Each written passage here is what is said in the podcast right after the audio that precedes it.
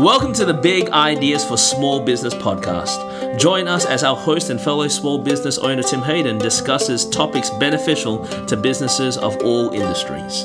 Hello, everyone, and welcome to Big Ideas for Small Business. I'm your host, Tim Hayden, and I'm really, um, I'm always excited, but I'm excited to have uh, Gordon Blocker with us uh, for part two as we continue to discuss uh, organizational health. Gordon, tell our listeners a little bit about yourself.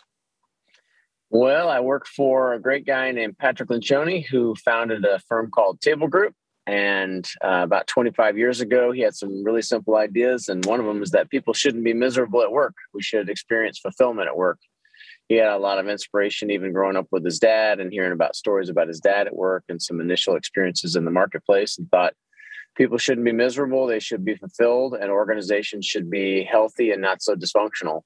So I get the privilege of just meeting with leaders and teams and working in their organizations week in and week out. Every team and situation is different, but it's all about applying really simple principles. Applying them can be very hard, but it's not complicated. It's just a, a lot of hard work uh, to help people experience fulfillment at work and to be uh, not miserable, but effective. Yeah, no, that's great. And hey, so you want to tell our listeners, and again, um, you can go back and listen. We we encourage you if you didn't listen to part one last month to listen to it. But hey, Gordon, you want to tell our listeners a little bit about your family? Yeah, absolutely. I am uh, married to Shauna. She and I have been married for about 26 years. We have five kids. Our oldest, Abby, is married to uh, my son-in-law Lane. They have grandson. Their their son is named Case, and I have a son Zachary, son Benjamin, daughter Gracie, and son Sam. That was in age order. They're from 15 to I guess 16 years old. One my youngest is about to turn 16, so we have almost right. everybody everybody driving, and we oh. reside in Little Rock, Arkansas. Originally from Dallas, Texas, and now in Arkansas. Okay, that's great. Well, hey, again, part two uh, about organizational health, and again, listeners, if you hadn't listened to part one, please go back and listen. Hey, so Gordon, organizational health, where do you start? Yeah, and and that's I think that's why people don't start. Tim is that it's really it can be a bit overwhelming what Pat does very well when he speaks and writes um, is that he he disarms and demystifies the process, and uh, we can do a lot of plotting and planning. But the best place to start is with a conversation with your team, and and that's not happening. People think, well, I'm in conversations with my team all the time, but we, we're talking about a conversation where you're explicitly addressing the dynamics in the organization. We call it an offsite. Uh, we like it to be about two days. Uh, the reason why it's two days and not one day because we're we need some time to get out and decompress and so getting away from the office but not for what pat would call uh, lovingly call boondoggling right i mean there are a lot of corporate retreats and we do things and we don't have anything any problem with doing things recreationally it's just it's not about doing something that's just purely recreational it's about having the hard conversations that we're not having and and that's the best way to do it. And I would just challenge leaders when I meet with them. I ask, I ask them, when was your last offsite? And a lot of them will scratch their head saying, I don't even know what you're talking about. Or they'll say, well, three years ago. But then I'll describe it. I say, when was the last time you pulled your team out of the office, got into a room where it was comfortable, you know, allowed you some creative space, and you just talked about how we really doing? What's our culture like? What's our team like? and and and what direction are we really going in and it's amazing what happens when you really turn off the noise and have a conversation with your team mm. um, i completely agree but that is you know for the listeners that are listening that's so hard gordon i mean think you got to take two days out of your out of your week i mean that's so yeah. hard you know i know I know we're going to get the, into this in the third um, the third uh, episode, Tim. But I mean, I'm just even smiling and laughing about you and your team. Like when, when I said, "Okay, Tim, go ask your team to have an offsite," and and yeah. a lot of them are going to smile and nod at first, and then about a week before, they're going to go, "Hey, Tim." Yeah. Let's postpone that offsite. Let's yeah. move it back. Let's, right, let's, right, can you uninvite me? Right. Because uh, here's, here's the reality, Tim.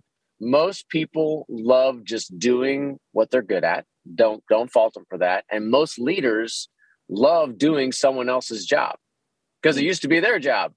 Yeah. And that's where they get confidence. That's where they feel comfortable. And like getting together and talking about these things that are a bit, they're big picture, they're real, but they're hard to measure is is difficult. And it, and it can be uncomfortable because Uh, we all know that there are uh, dynamics and relationship dynamics, and people just don't want to address them. Uh, you're it's, right. It's scary. And, and, and I could, I mean, uh, you know, for the listeners, uh, what Gordon said was so powerful because you know leaders can go back and do want to do other people's jobs because that's what they used to do there is so much power. We could spend this whole podcast sitting here talking about that, but I think right. I think I need to I need to back off a little bit and say, okay, you know, that's right. great. We don't want to bore bore the listeners, and, and, I'm sure that we're not. I know it's not boring me. Um, hey, so you know, when you go through, so organizational health, you know, you talked about having you know having that offsite, which we're going to get into meeting cadence before we get off the podcast today. But um, hey, talk about the team assessment, Gordon. You know, mm-hmm. as, when you go through your process, talk about the team assessment and what all does it show. Yes, it's really interesting. So Pat wrote a book called "The Five Dysfunctions of a Team" and gets into the the, me- the messiness of our dysfunctions on a, a lack of trust or a fear of conflict. But then we have this team assessment that identifies 38 positive behaviors. So not the dysfunction, but the positive, how to build trust, how to have healthy conflict. And we simply ask teams to assess themselves uh, in terms of the frequency of those behaviors, almost always, almost never, sometimes, etc. We've done it with, I think, close to 70,000 teams at this point, and it's just an unbelievable benchmark because back to the reason why we don't start is because things are a bit uh, qualitative. But then this assessment makes it much more quantitative, which allows teams to go, oh, okay, here's where we are in this behavior. Here's where we are in that behavior. We rank it red, yellow, green. If you're about a three out of five, so that's three and below, that's red. If you're between three and four, that's yellow. And if you're four and above in any behavior or category, that's green. I I rarely have ever seen a um, an all green team assessment on the first crack. I've seen a ton of all reds, but honestly, the best my favorite Tim are the ones that are all red. It typically indicates that everyone was super honest and they're ready to go. And guess what? They've got so much room for improvement if they're already successful at some level, which most organizations have some level of success, then you think, how successful could we be if we went from red to green? Mm. Yeah, and it's and, and it's it's a lot of work to get there. You know, yeah. But it but it but you know you, you see a lot of teams that have success that go from red yeah. to green. Do, do you see mm-hmm. that? Oh, a ton. And I, and uh, back to the my percentages of which assessments I've seen. So I haven't seen a lot of all green assessments, but I haven't seen a lot of teams that weren't able to get to all green if they really worked at it within a 12 month span. Any okay. team, no matter where they started, within 12 months, if you really set your your mind to it, uh, it's rare that a team won't get to all green in one year. That's great. That's great. Hey, so um, Gordon, you talked a little bit about you know where do you start? You talked about two day offsite. So, what is the executive offsite? Yeah, I what think is, what is to go through the yeah to go through the you know the, maybe the easiest thing is just to go through the agenda. Um, there's all these meetings that we have you know check-ins and tacticals and strategic meetings etc but th- these are the questions that are asked and answered at an offsite that are different than those other meetings. And the first one is around that team assessment. So we would probably do about a half day looking through those team assessment behaviors. And you know tim and i let's say you were on the team together we would look at each other and say what's trust like between us or between this team? What are the behaviors that are happening? What's what's frustrating you? What's frustrating me? Uh, where are we missing each other? Where are we confused? What are we going to work on to make this team more cohesive? That's a that's a conversation that happens for about the first morning or the first half day. And on the one hand it's sort of hard to get started but once you get those conversations started it's actually hard to limit it mm. so by lunch on day one you you, you got to be careful. Otherwise, you might end up talking about the cohesiveness of the team all day, which may be required at sometimes. But but what you want to do is you want to match that with the second discipline of organizational health, which is creating clarity. So the second thing we have teams do is make sure they're either answering for the first time or they're reviewing what we call the six clarity questions, the six core clarity questions. Why do we exist? How do we, we behave? What do we do? How will we succeed?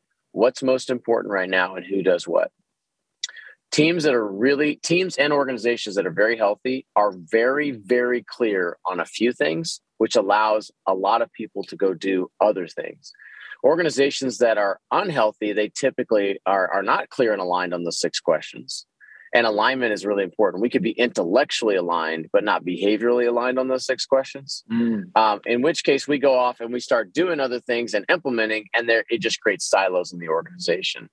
And so it's important in that that second part of day one to just get clear on those questions and you know some of them never change you know, your purpose your values they they don't change but it, it doesn't hurt to review it to ask hard questions like are we really implementing this are there gaps in our organization the last two questions what's most important right now and who does what that's always changing or always adjusting a bit you're always calibrating around priorities and roles and responsibilities. And that's what an executive team needs to do. They need to get aligned so that the rest of the organization can be effective. That's just day one. I'll pause there if you have any questions on on the first day. Well, who should, you know, um, who should be included in this two day offsite? That's really important. You know, I challenge you on that one for sure. Um, you have to be careful uh, when you're selecting your team, and and often it, it requires a leader to rethink uh, who's on the team first of all, you know, some people would say, well, who, who reports to me? And that's a conventional way to put a team together. But being a team is really about making better and faster decisions for the whole organization. So, what I ask a leader to do is say this for every decision you make, you have option A, which is I'm just going to do it myself. I may I may pretend that I'm including other people in that decision, or I may ca- collaborate a little bit, but ultimately I'm making the decisions on my own. That's your that's your option A. Option B is you get some smart people with a level of trust around you to get your blind spots and to make those decisions and those solutions better. And I know this about you, Tim. I mean, for any question I'd ask you about your business, would you have a point of view? Would you have an opinion? Yes. yes. In many cases, would it be a strong opinion? Absolutely. That's because you're a leader. You need people around you to make your ideas better. And that's mm. what we really want to think is not just who's the vice president of all these departments or, or business units, but who's going to be a team that's going to come around and we are going to collectively direct this business. That's mm. what that's what being an executive team is really all about. Um, on day two, you, what we find is that it's a lot of the same com- it's a lot of the same topics but new ideas about them and i think sometimes that day one versus day two you come back in you sleep on things you have a little bit of of casual time, let's say dinner together as a team, which can be really powerful. And you come back in and you're really thinking through some of those same topics and continuing that clarity debate. What you want to make sure before you walk out, and you know what we find is really important in the afternoon of us of us two day offsite on the day two is just making sure you have a roadmap. We love these quarterly offsites because they create a rhythm for the business where on a quarterly basis you're checking in and, and I would say it's like a 90 day insurance policy. You know, Tim, if your team was just going off the rails, I mean, things were just going crazy, going sideways, but you knew that every quarter you're going to pull your team out of the office. That's the worst case scenario. You can only go 90 days off the rails if you always have that quarterly check in to say, what are our priorities? What do we need to say, say no to? When we walk out of this room, what are we going to do? And between 90 day offsites, you're going to have 13 weekly meetings. You're going to have a ton of strategic meetings. All this stuff's going to happen. You're trying to just make sure that the next 90 days are effective. Yeah, uh, that's good. Hey, you know, so when it comes to you know the the the two day offsites, what like if the listen if our listeners are listening, saying, hey, you know, this is something that piques my interest. What preparations need to be done? You know, for someone that's going to do this for the first time, Gordon. If they've never done it before, I'd recommend they read The Advantage, and there's a section on offsites in The Advantage, or read The Five Dysfunctions of a Team, which is a story of a team doing three or four offsites. That would be good. If they've already done it, it's sometimes just good to, you know, freshen up on the clarity. I mean, Tim is funny. I mean, we would say those six questions, they sound so simple. And yet I can't tell you the number of times I've walked into a room after three or four offsites and asked people to even recall their core values, and they can't do it or their strategic anchors. So just making sure you're you're you're read up as a team member on what are the issues going on in the organization. I think you know we know what it's like to show up to a conversation cold, where we're, we haven't really mentally and emotionally prepared for it, and we know what it's like to show up ready. I would just say to team members, if you're showing up for an offsite and you know the issues that are going to be discussed, show up mentally and emotionally prepared to have it, and do whatever it takes for you to show up because I see a lot of team members show up to offsites and they're coming in cold because their their their brain and everything has been invested so much into something else and uh, working sort of in the weeds that when they come into the offsite, it takes too long for them to decompress and get into the highest level of the issues in the business.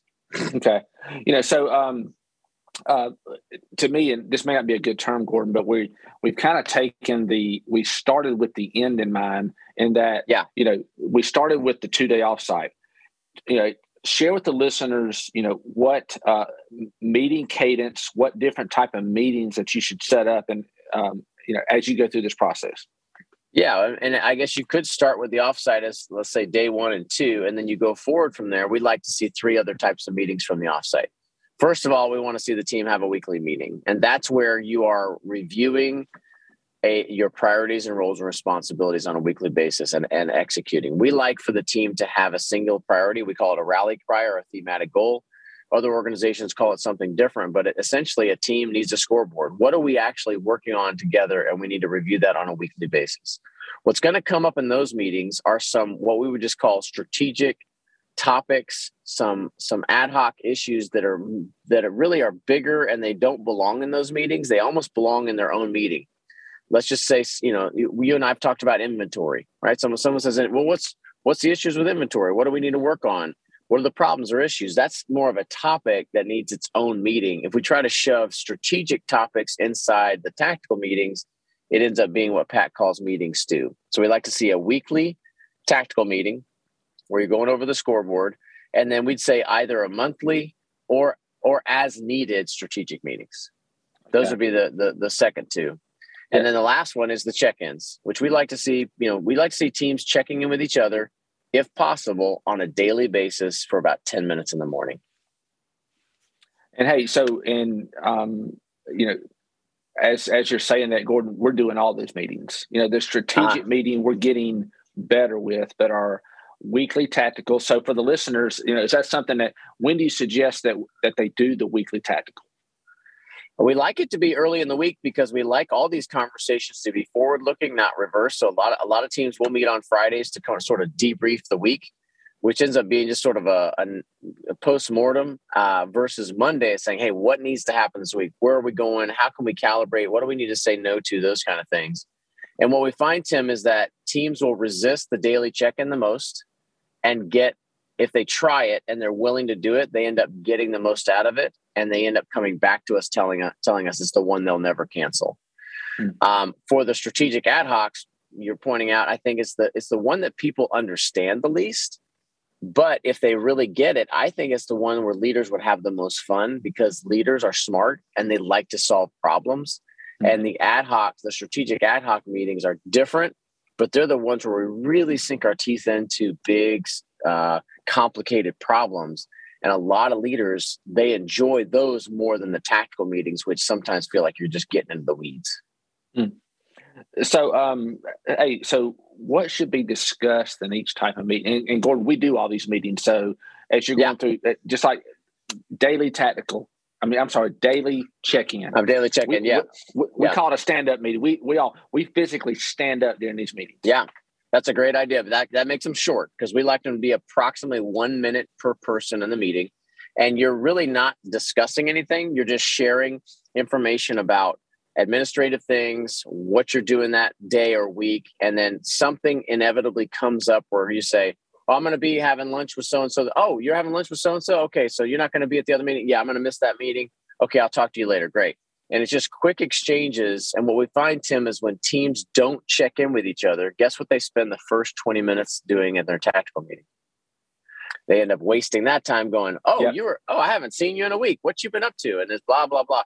And it's like, okay, I wanted to get into the execution of the meeting, but we spend time downloading. And we, we like to call it a lightning round where you just go around real quick. but teams that don't check in, they can't do a, a round in a lightning. It's it's a long, long round of horn I've seen teams do it. I mean, you're going to be shocked at this, but sometimes for more than an hour, where individuals would just update each other, and that's the that's the conventional meeting, is that we're just kind of reporting on what we're doing, hoping people like it, and then we're ready to get back to work. We we see meetings as a departure from work versus our most important work, And and we would see executive teams in meetings as actually their most important work, not a departure from it. Yeah, and um, uh, for for us, when we first started doing daily stand ups, you know, some of them were half an hour, but we were we were informing people what's going on. And, and Gordon, they're probably ten minutes or less now for the most part. You know, and then mm-hmm. in our our weekly tactical, which is um, which is the next meeting in that mm-hmm. process, which is once a week, which Gordon I think is sixty to ninety minutes in length, right? Yeah, Yep. And you're solving problems. So hey, you, I, you, you so unpack un, unpack what the yeah. tactical, uh, the, the, weekly tactical. The, the, the, the, weekly tactical meeting fundamentally is about doing things better. You already you already know what you're doing. You already know what the tasks are. You know already know what the priorities are. You're walking in saying, what needs to be a little bit better? What is a little bit broken? How can we make that a little faster? But you're not changing priorities. You're not changing objectives. You're just saying, what needs to adjust. It would be it wouldn't be too different than a football team getting into that huddle and saying, okay, we're going to run the same play we ran in the first quarter. But Gordon, the next time you run that route, you got to remember you got to cut sooner. You got to remember, reach out, you know, you know, get, get up and, and catch the ball at this point, or the quarterback, you got to take one more step back, or whatever it is. But you're just executing on what you already know to do, but you're you're you're executing better and faster and trying to overcome little obstacles and those meetings and those topics, Tim, they basically per topic, we would say maybe five minutes per topic, real quick conversations. If a topic goes longer than five or 10 minutes, guess what? That's probably a strategic topic. Mm. It's probably a strategic meeting. And we like to call those things out. They don't take preparation. It should be just leaders real time saying, adjust this, adjust that. And, and there's just a real time execution every week so that we can push our priorities forward. Yeah. And one thing, I, I think it's an appropriate time, uh, Gordon, that one thing that Pat and your team has created is a tool called the Meeting Advantage. Yeah. Mm-hmm. That um, that we use religiously, and what it is, is it just makes your weekly tactical meeting really simple to go through. So the six questions you mentioned are answered. Yeah. Uh, the team behavior is on there. Your thematic yeah. goal is on there. But also, yeah. you know, hey, you do a quick lightning round and you go through, okay, here's what people are working on. And then there's potential topics for discussion, but what decisions are made. And those decisions that are made, you document that on there, and everyone on that meeting has a copy, has access to this. And then what right. commun- what cascading communicate, communication do we need to get to the team if we make a big decision on something that everybody needs to know about? So, again, a free plug for the uh, table group. But that, yeah. to me, it's very, very simple. I mean, we we used it this week in our when in our in our meetings that we had. Yeah, I'm a huge I'm a huge fan of the meeting advantage or or any tool that just draws the eyes and the attention of a team. What what do most people do, Tim, when they walk into a meeting? They open up their laptop. Yep. They're looking at their cell phone. Everybody close your laptop, close your cell phone, and stare at one scoreboard. And the meeting advantage is just a huge scoreboard. It's very clean red, yellow, green. We got all the priorities right there, and we just got to keep it simple. There's so much noise, Tim, and that's what distracts us from having effective meetings, which wastes a lot of time. And they they yeah. are your most expensive meetings because they're your highest yeah. paid people in the organization. Yeah, you're right. You know, so um, you know, Gordon, in regards to implementing organizational health, so we talked about where do you start. We talked about team assessments. We talked about we spent a good bit of time talking about you know the two day offsite, and then we talked mm-hmm. about the daily tactical. So hey, um, so uh, what does a consultant like you do to help companies through the process? I've asked myself that many many times. I've got a lot of a lot of leaders I've helped, some better, some worse, and I'm I'd be interested to see what they said about me. But you know, Tim, I, I, this is my simplest answer after doing this for many years. There's there's four things that I think I'll call it a partner rather than a consultant. A partner to a leader can help. One is we help start. I, I, do think leaders are stuck. And to your point, they're like, I don't know where to start. And I do think getting a partner helps you start what you're resisting to start. Number two, I think we help things go faster. I think you know there's a lot of messy ways to do this that are ineffective and and disorganized, and there's some ways to do it that are effective. And I think we do help get some momentum. It's not about doing it fast, but it's also about having momentum and moving forward. And I do think we accelerate that process, like with the two day offsite. I can't tell you how many times if I just left it to a leader, they just keep postponing it. And if we say, hey, one, we're going to do the offsite and it's going to be in six weeks. And here's the, all the things we need to do to prepare. We help with that.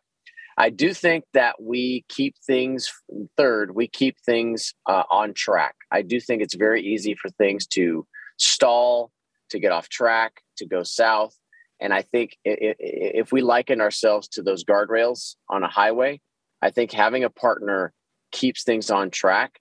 Um, it's important to have some of these hard conversations. It's also important those conversations be healthy and effective, right? If someone's, you know, super emotional or gets gets out of, out of sorts, um, you know, it, it, we want to make sure that we're keeping things healthy and productive. And I'd say last, I think we help leaders finish. Um, you know, one of one of the reasons that uh, a client almost didn't hire me is because an executive team member said that the problem with consultants is they always hang around.